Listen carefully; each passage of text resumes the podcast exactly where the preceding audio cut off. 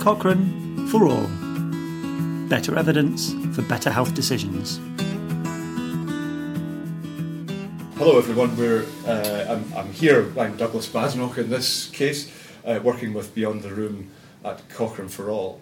Uh, and I'm joined by Holger Schünemann, who's uh, work, works at McMaster, Professor of Epidemiology. Would you like to introduce yourself, Holger? Sure. Um, thank you. Yeah, my name is Holger Schünemann. I um, am director of Cochrane Canada, and I work at McMaster University, um, which is in Hamilton, Ontario, in Canada, obviously. Brilliant. And what I wanted to ask you about today was the grade system for appraising evidence and uh, assigning a level of confidence to the recommendations. We, we heard in this morning's plenary about the problem that not all evidence is created equal. And I think some of the people who are perhaps new to systematic reviews, getting involved in, in health, I think it would be helpful for them to know that we have a systematic approach to dealing with these grey areas uh, where one piece of evidence might be more reliable than another. So I was going to ask if you could summarise for, for that audience what, what is grade uh, and how is it being, being used in practice? Sure, I'm very happy to.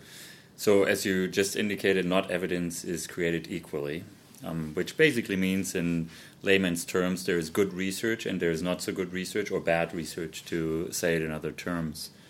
And um, the grade system or the grade approach um, tries to exactly um, do what you described, and that is to find out um, um, how much certainty or confidence we can put in evidence that has been synthesized, for instance, through a systematic review. Um, there is a second step to that approach, to the grade approach, which then identifies the criteria that um, support making a decision, and that goes beyond the simple evidence assessment and includes uh, it includes a process of judgments on the basis of that evidence um, and conclusions, which um, um, may be a recommendation in a healthcare guideline or a coverage decision or a health policy type of decision.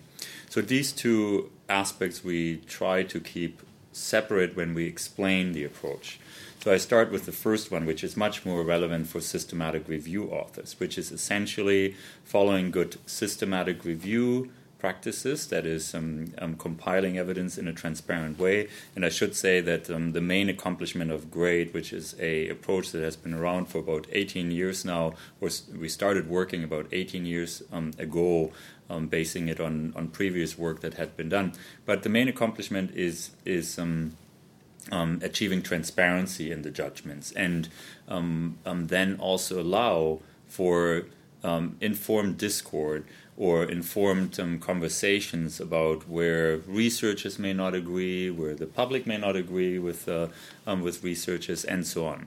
But the the grade approach is a utilizes a structured approach to working through the evidence and making um, again, making assessments about um, um, the certainty of the evidence, starting with um, a simple evaluation how well are the studies done? Are there any important limitations? Have the, um, um, has there been any bias introduced in the way that the study was conducted? That's the very first aspect. And it's beginning with a assessment of single research pieces and ends up with an assessment of that bias across all of the research that is included in a knowledge synthesis.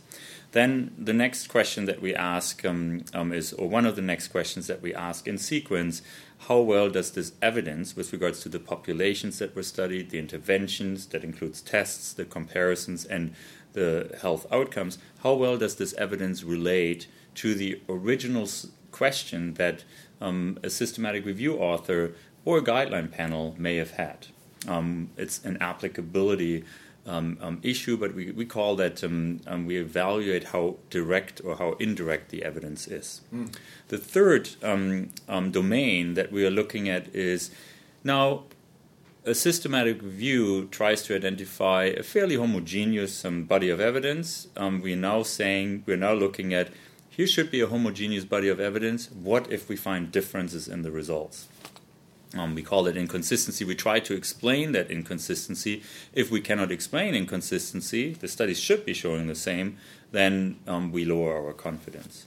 And then um, um, two additional factors that, that lead to lowering our, our certainty are related to when um, there is very sparse data and there are very explicit um, rules in, in GRADE in terms of how to op- operationalize the assessment. When there is sparse data, we lower our certainty and publication bias. That is, research that should be published but hasn't been published um, and might have important influence, uh, um, impact on the actual interpretation of the results that would lower our certainty further.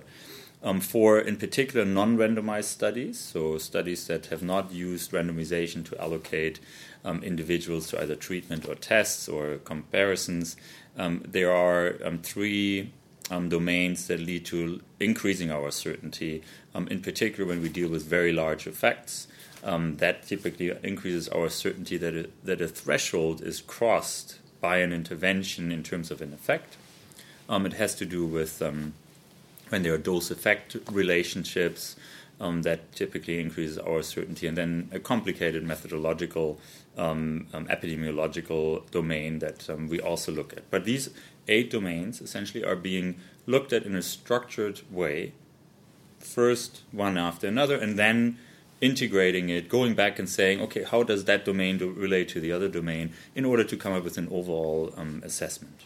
The, the GRADE approach is, is um, um, a conceptual framework, as we would say it, or um, a system to um, assess evidence. Obviously, it is used by over 100 organizations around the world. It's um, the approach that is used by the World Health Organization, by NICE in the UK to assess evidence, by um, um, many, many, many um, um, um, guideline developers and health technology agencies and professional societies around the world. So we've seen an enormous uptake over the past 18 years or so. And the reason we believe is is still, despite the fact that there are very complex assessments that are being done, um, the simplicity of its use um, with regards to communicating the, the key findings at the at the end, and and that is really I think that has really been um, um one of the reasons for for the successes.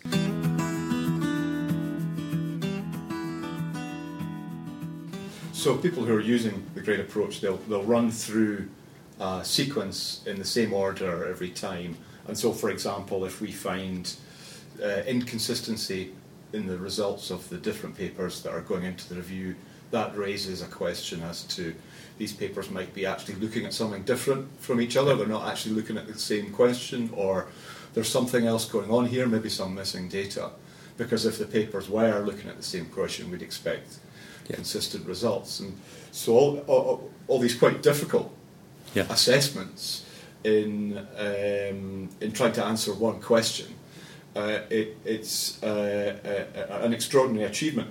I, I, I wonder what your you know what your personal reflection is on how in practice this works out. I mean, what are the problems?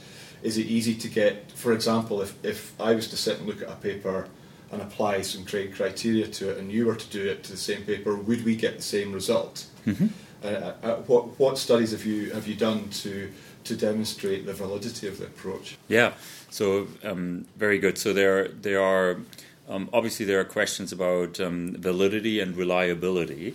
Um, um, that referring a lot to reliability. So, a couple of points that are really important. Um, we have um, paid great attention over the past 15 years to develop um, good good operationalization uh, manuals, I would say, and most importantly, GRADE has an official software package. It's called GRADE Pro the GRADE Profiler or GRADE Pro GDT that um, integrates um, this assessment with instructions, um, making it a bit f- more foolproof than than um, um, if the assessment was just done on paper um, without the instructions, and you know standardizing these these um, these judgments. Once we have started to use these type of approaches, our um, um, reliability or reproducibility that is um, two raters coming up with similar ratings um, has has improved to certainly in, in measurement in the measurement world to very acceptable levels. Mm. Now I would say um, judgment is involved. We don't expect perfect agreement because um, right now we are we are not at a stage where where results are equally well reported, so that we would really expect complete agreement. But GRADE, the benefit of GRADE is to to know on what we disagree. And that really has not been there in terms of a framework before. And that's very interesting, I think, particularly where we come to, you know, some of the sort of um, uh, where the rubber meets the road sort of things around uh, clinical decision making, uh, to have that transparency around uh, around the disagreement. Um, if I'm looking at, at a systematic review uh, or a guideline, uh, and, and I'm, I'm, trying to think, well, has this guideline been developed using the appropriate methods? What sort of signposts should I be looking for that would tell me, okay, here's here's an area where there's some uncertainty, and this is the the, the, the type of debate. So if I wanted to get involved and, uh, and, and understand what the nature of that is, do do the grade assessments are they part of the published document, or is there a way of, of, of, of, getting that detail? Yes, so, so we use the, the GradePro software to produce what we call summary of findings tables that are, have become an integral part of Cochrane reviews, but of many other reviews as well. And these are brief tables summarizing the key results of the review, and they go beyond what is um, in the research world um, um, typically used an abstract of the finding. The the, um, the summary of findings table um, basically lists the important questions and the relevant outcomes for decision making, and it includes in an assessment um, in a simple cell an assessment of the certainty of the evidence that one can have in terms of the intervention effect or the test effect on that specific outcome, including numerical descriptors, and then um, from there we look at it in a in a layer type of approach. From there, a user of the information can go and understand exactly why, for instance, the certainty may have been rated down. It's a four category certainty level from high to low certainty of the evidence. So that can be easily that that is easy to obtain. We also um, link that to what we now call interactive summary of findings tables, which allow the user to to understand the evidence even better and play with the um, the information to the extent that it is best understandable. And to someone who's coming at that sort of information for the first time, what advice would you have for them in terms of what do they, you know, what do they need to read to get themselves um, clued up about it, and how should they interpret this? So, you know, for example, the, the, a specific outcome that our, our guideline makes some recommendations on might be at a different time frame from the one that interests me, or it might be defined slightly differently, or if it's a you know, if, if I'm a patient, there might be something, an outcome that's slightly different that I'm interested in. So, what advice would you give to people who are who are going to um, uh, try to grapple with that information and making a, a, a decision? Perhaps beginning with looking at the um, at the right summaries. Um, so Cochrane reviews also have different types of summaries that express in narrative format um, what is in the summary of findings table. So if um, if I'm truly a lay person coming to a topic for the very first time, perhaps it's best to focus on the plain language summary that includes a narrative um, about the certainty of the evidence assessment as well as the um, um, as well as the uh, um, effect sizes. But then typically what we learn is that most patients, once they become, or the public, once they become interested in a topic, they learn very quickly and want more information.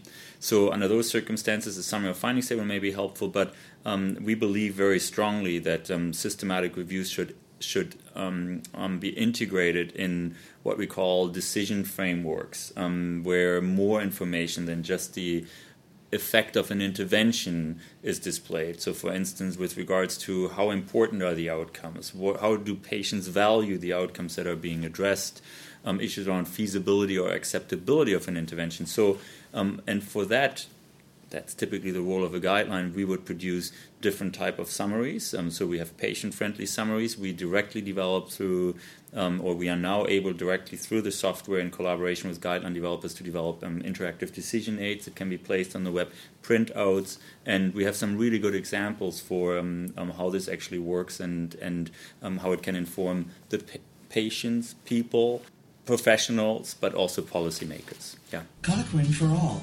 Better evidence for everyone. Follow the hashtag Cochrane for all to get the science and evidence to empower better decisions.